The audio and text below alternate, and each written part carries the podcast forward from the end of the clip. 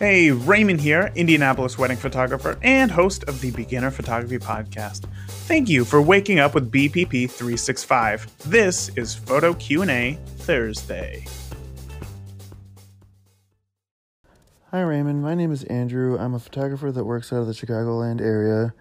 And my question for you is how do I seek out insurance for my gear when some of my gear was gifted to me and I obviously don't have receipts for those pieces, but also I don't live near any vendors that service appraisals and things like that. Um, been kind of struggling with that for a while and kind of flying by the seat of my pants um, without insurance. I know that's not smart, but um, that's my situation.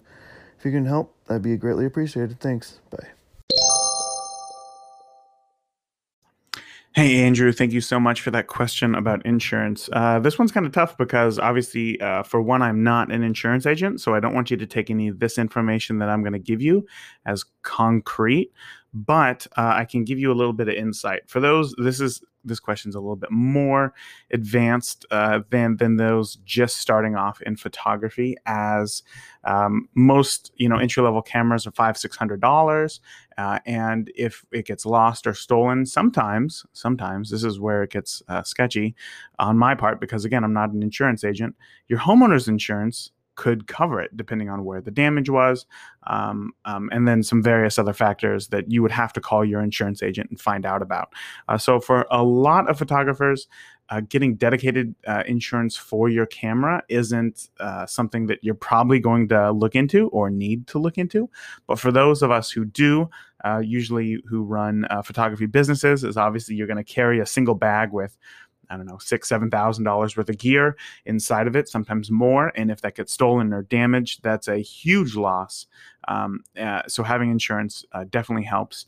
I go through Hill and Usher for my uh, uh photography insurance, and I didn't have to get anything appraised. I wrote down exactly what I had, what I wanted insured, and I left out things that were like, you know, only fifty dollars because um, if if I if I lose um, um, you know, a flash or something like that for that would just cost me $75 to replace.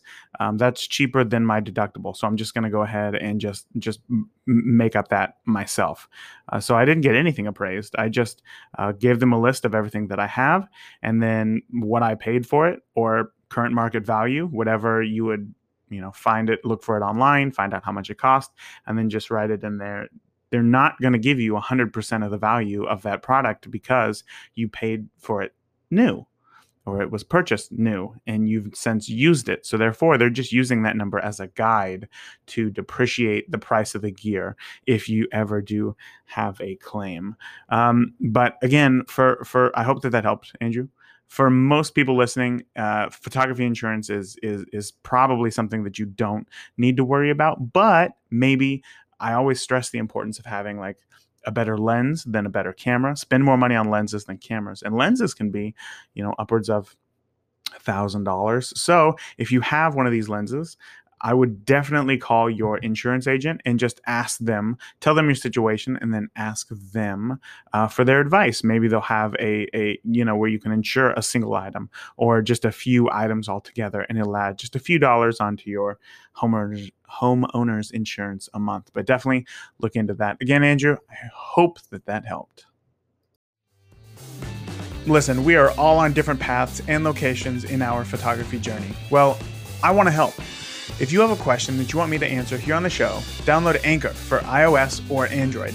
There, you can leave BPP365 a voicemail that I will play here on the show. And everyone who sends in a question will be entered to win a monthly prize that will help you on your photography journey. So download Anchor now so you can submit your questions. That's it. I'll talk to you tomorrow.